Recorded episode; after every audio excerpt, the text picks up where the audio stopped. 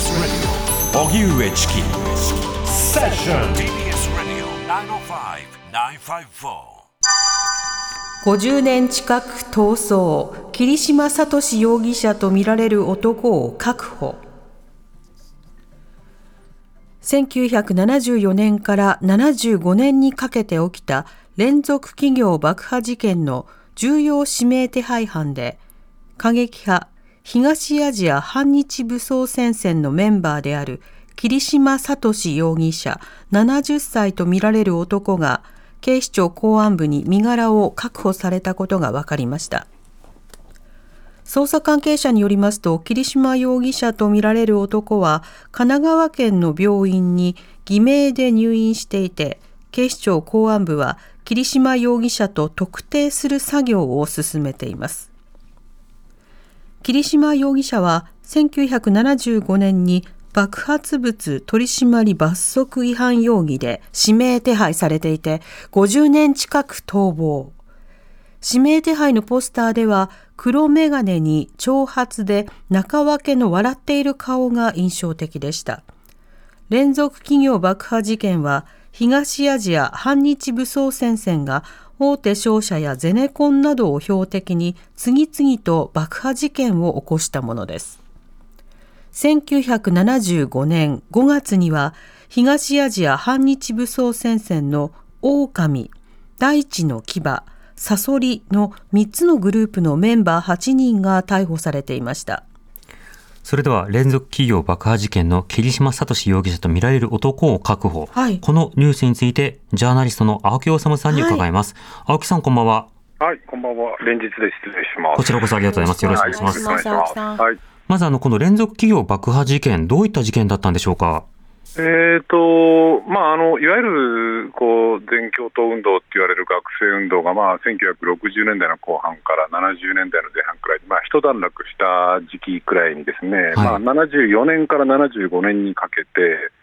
えーとまあ、一番大きかったのは三菱重工、丸の内の三菱重工の本社ビルが爆破をされて、うん、8人死亡、まあ、数百人が重軽傷を負ったっていう、まあ、大事件があったんですけれども。はい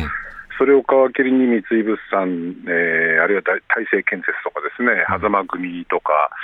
のいる、まあまあ、関係施設が次々と爆弾によって爆破をされたと、はい。まあ、こういう事件ですよね、はい、うん。これを起こしたその過激派、東アジア反日武装戦線、どういった団体だったんでしょうか？あのー、まあ、過激派っていう言葉が適当なのかどうか、まあ、過激派は過激派ですよね、うん、あのー、なんですけれども、まあ、東アジア反日武装戦線という名称で、まあ、先ほど申し上げたような企業爆破事件、連続企業爆破事件を起こしたんですけれども、はい。まあ、3つのグループに一応分かれていると言われていて、えー、ちょっとなんかこう、今聞くと、なんかちょっと、どうしてこんな名前にって思うかもしれませんけれども、うんえー、狼グループ、大地の牙グループ、それからサソリグループっていうですね3つのグループに分かれてたんですけれども、はい、まあ、あの従来の先ほど申し上げたような学生運動で、いろいろな中核派であるとかっていうような、いろんなまあ学生運動組織、あのいわゆる震災エクセクトですよね、が、えー、こういろいろなこうゲリラ事件とかは、まあ、もちろん起こしています起こしたんですけれども、はい、この東アジア反日武装戦線のこのグループっていうのは、なんていうんでしょうかね、どちらかというと、そういうグループとはもうほとんど関係がない、うん、まあ、関係があったのかもしれないけれども、関係がなくて、どちらかといえば、本当にこう、まあ、学生もいたし、社会人もいたんですけれども、えー日常的には本当に真面目に仕事をしながら、あまあ、それぞれの職場で、えー、仕事をしたりとか、である意味に言って、ものすごくストイックっていうか、ですね、あの本当にこう贅沢なんかはしないで、真面目に仕事をしながら、まあ、こういうこうグループあのこう企業を次々爆破したと、はい、でその爆破したっていうのも、ですねこうまあ当時、その日本がまあまさに高度経済成長の真っ盛りだったわけですけれども、うんまあ、戦前戦中にね、日本は、まあ、これはまあ僕が言うまでもなく、その朝鮮半島、あるいは中国、あるいは東南アジア各国に、まあ、こう進進出、侵略していった、軍事的に進出、侵略していったわけですけれども、はい、戦後もこういうそのいわゆる企業が、まあ、経済的な形で同じように侵略、進出して、現地のこうなんていうんでしょうかね、こう人々をまた苦しめてる、あるいは搾取してるんじゃないかというふうに捉えて、うんまあ、そういう企業などを爆破、爆弾でこう爆破していくっていう、まあ、闘争をしたと、まあ、先ほど申し上げたように、その従来型の震災区とは、あまりこうつながりがないというか、ですね、うん、こう本当に表立って活動するっていうよりは、こういう形で爆破事件を起こすっていう意味でいうと、まあ、社会にも衝撃を与えましたし、うん、逆に言えば、まあ、なんて言うんでしょうかね、そのこれ、いわゆるその左翼にももちろん、ものすごい衝撃を与えたんですけれども、はい。あの先だって亡くなった鈴木邦夫さんなんかも、まあ、いわゆる新そうですね、一水会の、はい、彼みたいな新右翼って言われるようなあの人々にも、そのこうストイックな形でこういうその世直しって言ったら、まあ、ちょっとこう語弊がありますけれども、こういうこうゲリラ活動、テロ活動をするっていうこうグループが、まあ、思想的にも社会的にもいろいろな影響を与えた、衝撃を与えたっていう、こういう形ですよね。そうした中で今回、桐島容疑者と見られる人物を確保ということなんですけれども、この公安の動きというのはどう見てますか？まあ、公安部、あのまあ、これ、皮肉も込めてですけど、人がたくさんいるので、はい、ずっと追っかけていたんでしょうね、うん、で桐島容疑者っていうか、ですねに関して言うと、もうずっとそのこれ、交番の前とかでね、いわゆる指名手配書みたいなのが貼ってあって、こう目にした方もいらっしゃると思うんですけれども、うん、何年か前にね、中核派で渋谷暴動っていうのがあったときに、はい、あの渋谷暴動で手配された大阪大阪正明容疑者っていうのが逮捕されて、先日、ね、有罪判決が出ましたけれども、うん、まあ、それと同じで、桐島容疑者っていうのは、この先ほど申し上げた、狼大地の牙、サソリっていう、まあ、あの東アジア反日武装戦線3グループいたんですけれども、えー、このうちのサソリっていうグループに属していていたとされていてですね、でこのサソリっていうグループが、まあ、で実を言うと、この事件はですねあのこ75年までその事件が続いて、警視庁公安部が、あまあ、いろいろこう周辺捜査をした中で、こうグループの全容をほぼ掴んで一斉け、一斉検挙するんですね、でその一斉検挙したときには、この桐島容疑者の存在っていうのは、まあ、あまり把握をしてなくて、ですね、はい、むしろ検挙した後にあに桐島っていうのもいるんだっていうことで、えー、後になって指名手配をした。爆発物取締罰則違反。あの取締法であの手配したんですけれども、まあ、それから半世紀、まあ、どういう形で逃げていたのか、えー、あのー、先ほど申し上げた大阪正明容疑者などは、ね、中核派などのそれなりの支援を受けたのかなという気がしますけれども、東アジア反日武装戦線っていうのは、基本的には国内のこう今現在、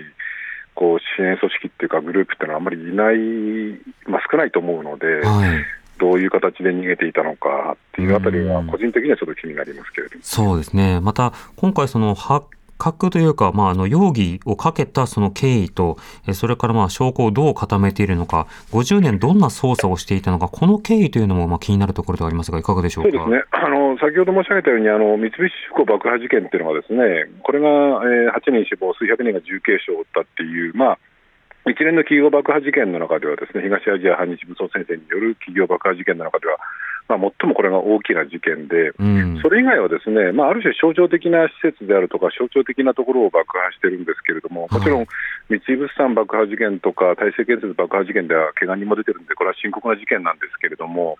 それ以外の事件では、あのえーと、もっと象徴的なところを狙っていて、まあ、怪我人なんかもそれを出てない事件が多いんですね。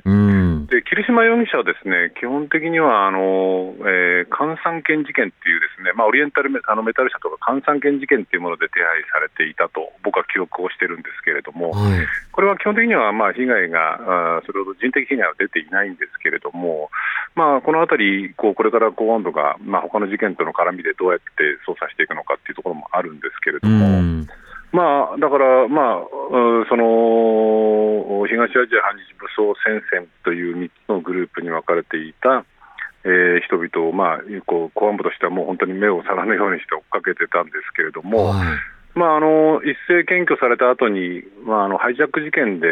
えー、こう超法規的措置っていう形で釈放された、まあ、容疑者、大道寺綾子さんとかですね、佐々木則夫さんみたいな人たちもいるんですけれども、えー、そういう意味で言うと、まああのこう数少ない逃走犯をようやく公安部としては捕まえたっていう意味で言うと、うまあ、警視庁公安部としては大きな成果だというふうに受け止めてるんでしょうね。なるほど、まあ、あの社会的にもあの長い時間をかけたとしても、まあ、捕まえることができるんだという、まあ、そうしたメッセージを出すことに成功したいということになるんでしょうか。うんまあ、そうなんでしょうね、まあ、警視庁公安部っていう、まあ、僕もあのセッションで何度かお話ししたような気もしますけれども、うん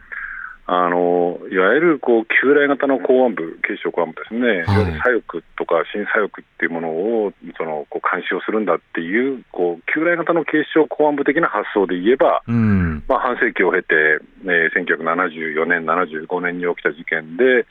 えーのお逃走お被疑者をこうようやく捕まえたっていうのは、まあ、ある意味でこう旧来型の公安部的な発想としてみれば、大手柄ということになるのかもしれませんけれども、はい。まあ、時代も大きく変わって、こういうね、新左翼セクトみたいなものがほとんど今、こう活動してないっていう世の中の中では、うん。まあ、一般的には、ずいぶん昔の事件の犯人を追いかけてたんですねっていうような発想の方がちょっと強いのかなっていう気はしますけれどうも。んそしてまた公安部は、まあ、あの赤軍のハイジャック事件で現在逃亡中の大道寺綾子、先ほどお名前をね、うん青木さんが挙げていただいた方ですけれども、まあ、などを引き続き追うということになるんでしょうか？そうですね、大道寺綾子、佐々木則夫両、まあ、容疑者というかですね、手配犯に関して言えば、これはまあ、果たして日本国内にいるのかどうなのか、うんあのこれ、ハイジャック事件を受けてね、日本赤軍に合流してるんですね。はい。なので、まあ、中東であったりとか、ヨーロッパであったりとか、あるいは南米であったりとかで捕まっているケースもありますし、まあ、日本赤軍のリーダーとされた重信房子氏に関して言うと、重信房子さんは、もうこれ、あの釈放されてるので3と言いますけれども、うん重信房子さんに関して言えば、も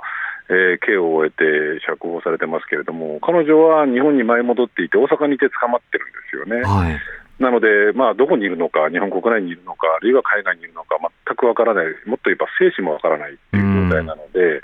まあ、大道寺綾子、おそれから佐々木則夫に関して言えば、まあ、警視庁公安部はメンテにかけて今後も追い続けるんでしょうけれども、果たしてどこにいるのかは謎っていうことになりますかうね。ん、なるほど。わかりました。青木さん、ありがとうございました。うんはい、ありがとうございます。ありがとうございました。はい、こちらこそ。はい。ジャーナリストの青木治さんでした。TBS Radio 荻上チキ